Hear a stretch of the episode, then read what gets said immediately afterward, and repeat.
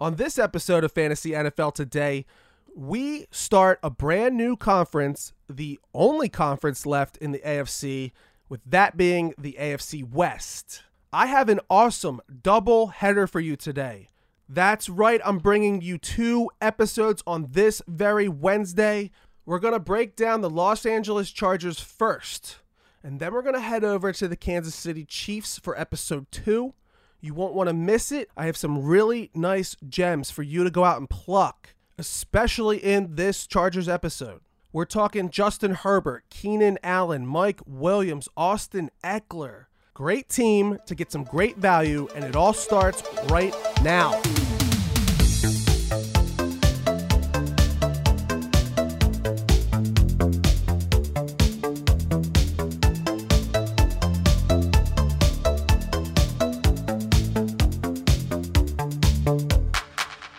Fantasy NFL Today, presented by Hoopball. Today is Wednesday, July 28th. I am your host, Anthony Germain, and you can find me on Twitter at the Talking Sunday handle. That's T A L K I N G. Talking Sunday, that's all one word. And how is everybody feeling out there today on this hump day? Can you believe it's already the end of July? The end of the summer is near, training camps are fully underway, and football is on the horizon. I hope everyone is getting their mocks in. The more you mock, the more familiar you'll be heading in to your drafts. Get a feel for where everyone is coming off the board, have a plan of attack. Be ready to snipe your sleepers, the guys we've been giving you here on this podcast. Attack, attack, attack. Use those generic cheat sheets from Yahoo, ESPN, and CBS as your weapon against your opponents. Let the sheep in your league brainlessly follow those cheat sheets as we methodically go against the grain and get our guys. We have an excellent show for you today as we start a brand new conference, the last conference in the AFC. And today, I'm feeling extra spunky. As a nice treat, I'm going to drop two episodes for you. That's right. A doubleheader is on the slate for this fine Wednesday because I just love all of you listeners that much. So today we're breaking down the AFC West by starting with the most electrifying team, pun intended, the Lightning Bolts.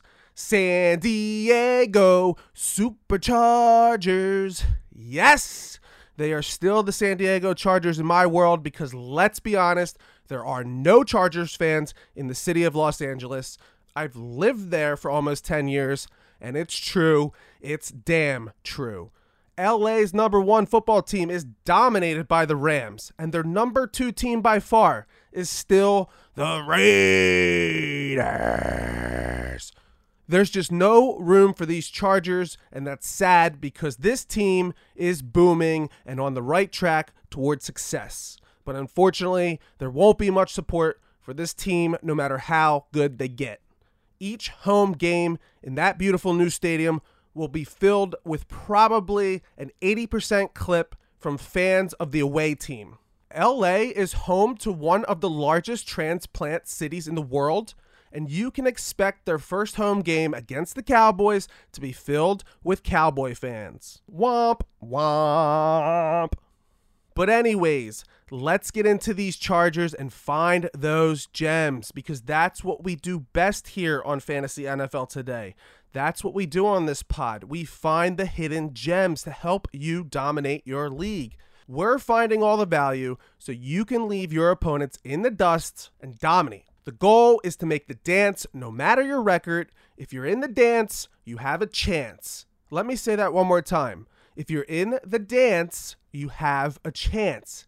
Get into the playoffs, and anything can happen. So here we go. As always, it's important to look at any coaching changes. Coaching changes equal different schemes. Different schemes means different player usage, and different player usage opens the door to new opportunity, or in some cases, less opportunity. One of the biggest mistakes fantasy players make is assuming the same old, same old. Don't head into the new fantasy season and assume things will just be the same as last year. It will come back to bite you hard. And in this case, the Chargers have completely revamped the coaching staff.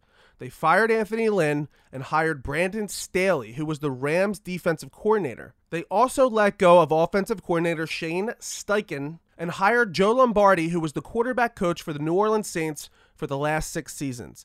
This is the guy we need to focus on since the head coach is a defensive guy. Now, Lombardi did get his shot at offensive coordinating duties back in 2014 and 2015 with the Detroit Lions, where his offense finished at the 23rd and 18th best overall for those seasons. It's not as great as you'd like to see, but he did finish in the top 12 in passing both seasons, which should be good news for Herbert and the wide receiver core but finished in the bottom five in rushing for both of those seasons. The hope here is that he gained enough knowledge under head coach Sean Payton, who's a phenomenal coach, to boost his previous experience with the Lions. So let's start with Lombardi's strength in the passing game.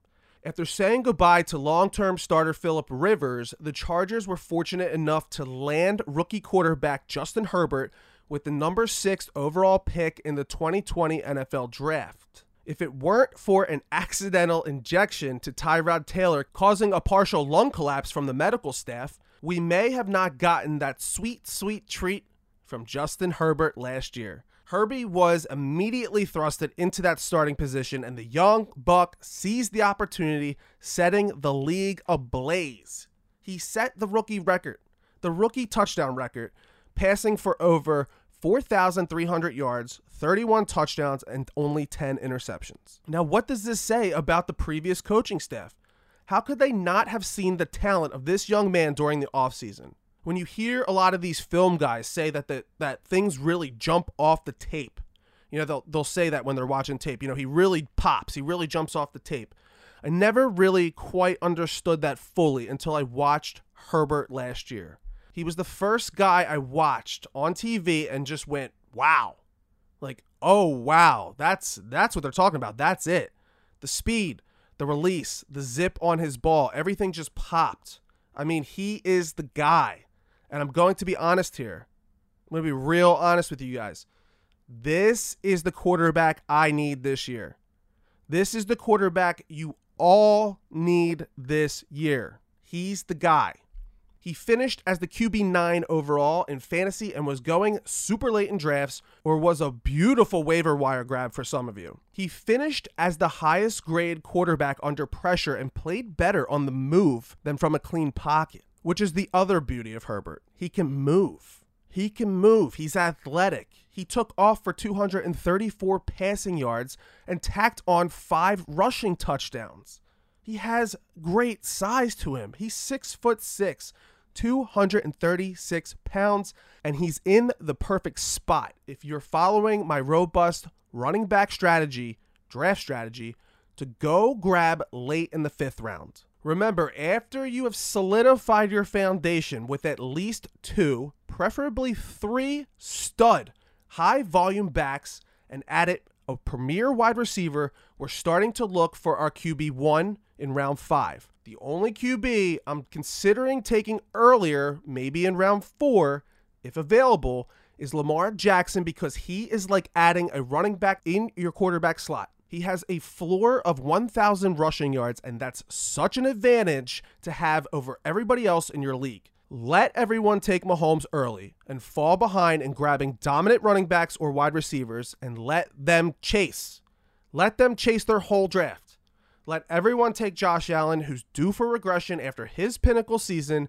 Let everyone take the popular pick with Kyler Murray or Dak Prescott. You sit back and wait to grab this year's guy, Justin Herbert, at the end of the fifth round. Be surgical, be smart. Because the other thing here is the Chargers revamped their offensive line, which should alleviate the pressure with the addition of first round pick Rashawn Slater out of Northwestern and Pro Bowl center Corey Linsley, who they picked up from the Packers during free agency. This new and improved line further validates our reasoning for taking Justin Herbert to be our QB1 and feel very confident about it. With more time comes better decision making for Herbie to get that ball out to this experienced receiving core that we should all be very excited about. So let's start with the best one on the team With 147 targets last season, averaging just above 12 per game, Herbert's favorite guy, Keenan Allen, returns for his ninth season with the Superchargers. Even though he's been labeled as an injury prone guy, he's been relatively healthy over the past four seasons, averaging amazing 1,200 yards and six and a half touchdowns per season. Only DeAndre Hopkins and Michael Thomas have had at least 100 catches in three seasons since 2017, making Keenan Allen a fantastic get in PPR formats and for my robust running back draft strategy. He is the perfect wide receiver to add after solidifying your team with those two workhorse running backs in round one and two, as we then start to look for the undervalued elite wide receiver in round three if all other qualifying running backs are off the board. And here with Mr. Keenan Allen, we have just found that.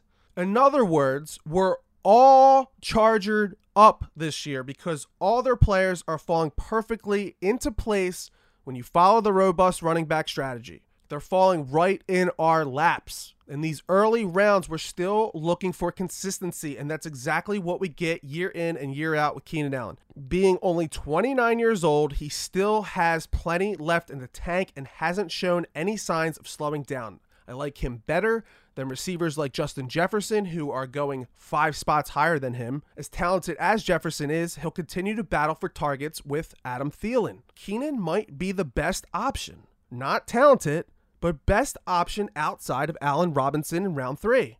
Other receivers like Amari Cooper, Julio Jones, CeeDee Lamb, and even A.J. Brown will all be competing for targets on the opposite side of the field.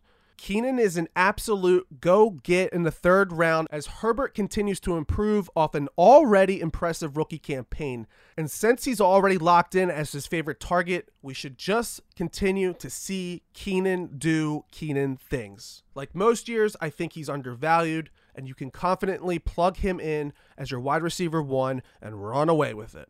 Now, on the other side of the field, here's something really interesting.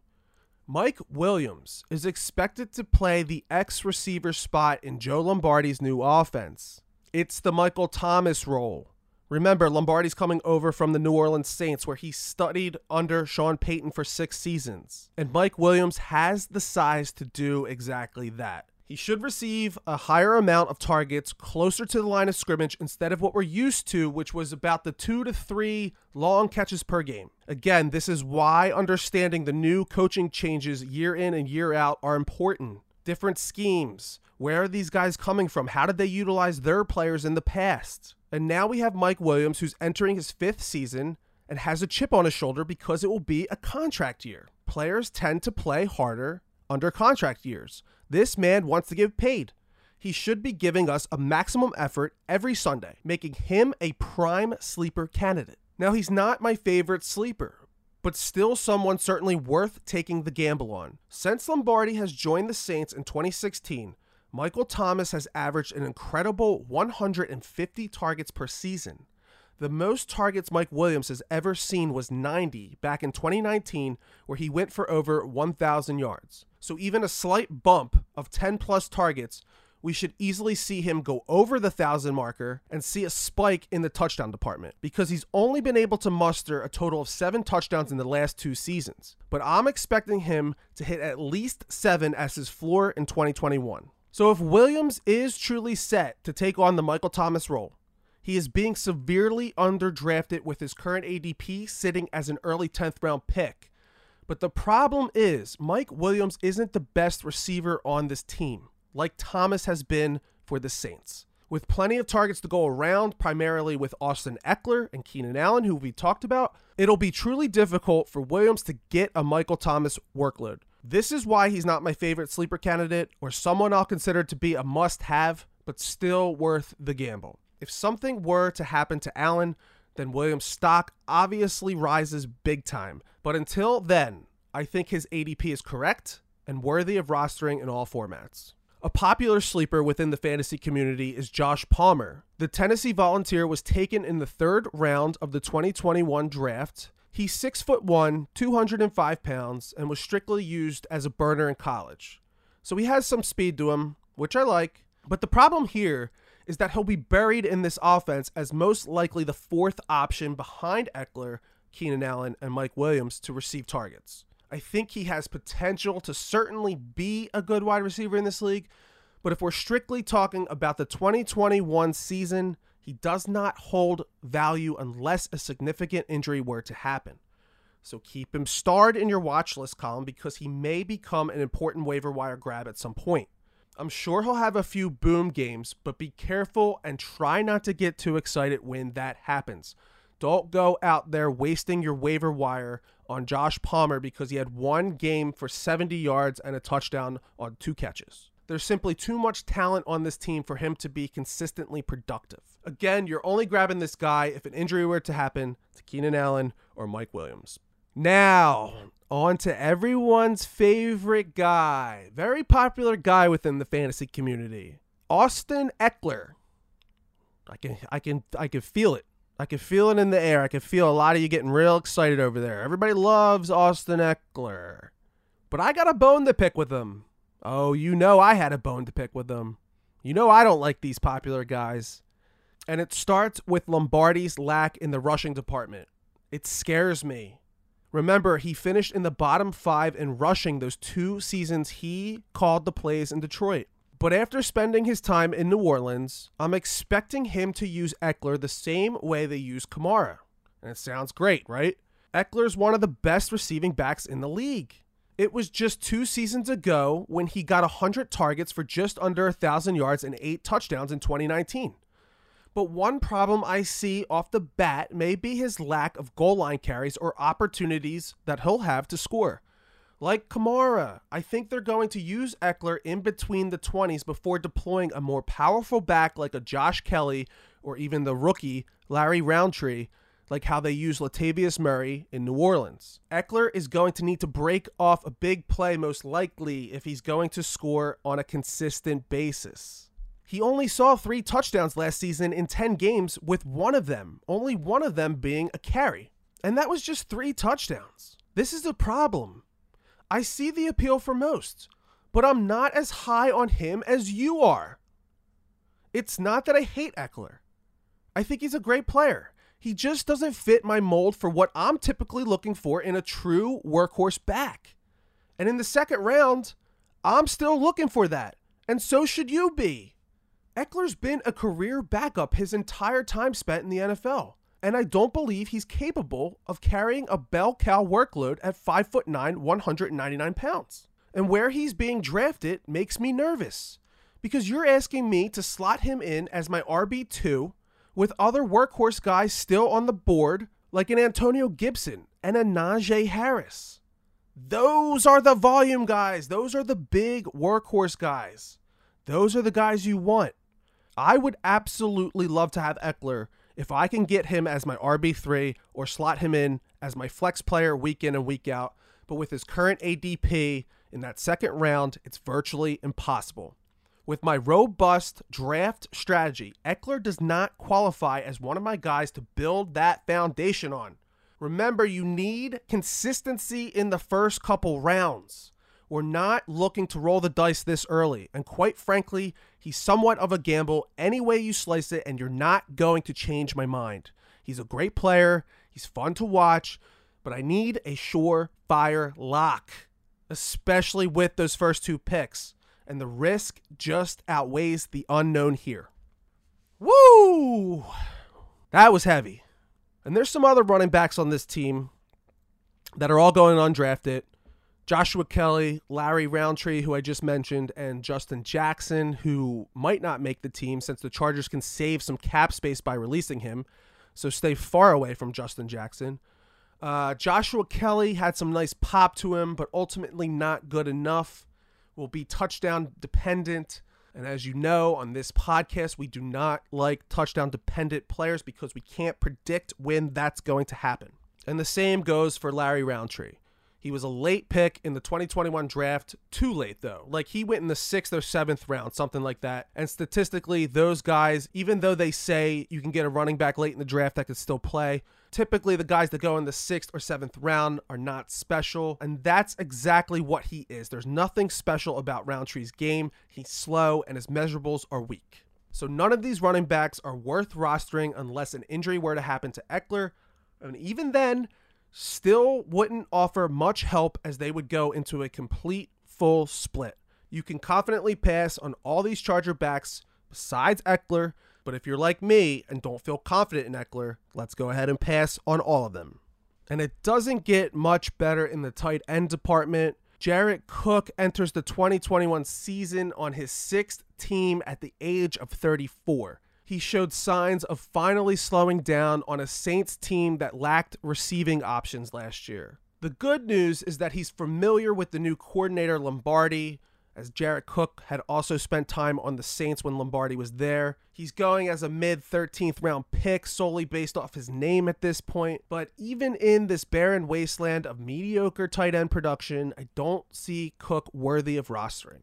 Someone to keep an eye on may be Donald Parham or Parham. I'm not really sure how you say that. But this guy enters his third season. He's six foot eight. This guy is a tower, 240 pounds. And one of my biggest indicators for tight ends is how long those arms are. His arm length is in the 98th percentile, which means he's rangy. He can out jump you and go pluck that ball right out of the air. I just don't necessarily see him making any sort of impact to the point where he's worth rostering yet, but he certainly has the opportunity to snag a few touchdowns. Again, with Lombardi calling the shots, We've seen over the years how the Saints have utilized their tight ends in the red zone. Parham's size and wingspan makes him the perfect red zone threat to pluck those fade routes out of the air for six. So there's no doubt about it. He'll be touchdown dependent. And like I already said, we don't like touchdown dependent here on Fantasy NFL today. We can't predict it. Unless this becomes a consistent thing week in and week out.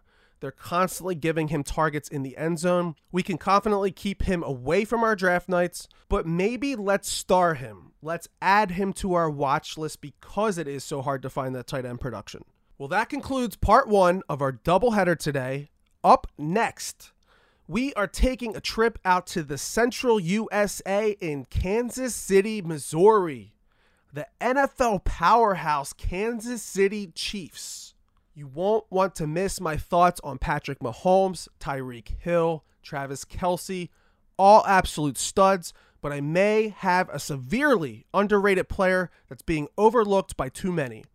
So stay tuned, don't miss the show, and go find out who that player is by simply letting your device just roll on over to that next episode.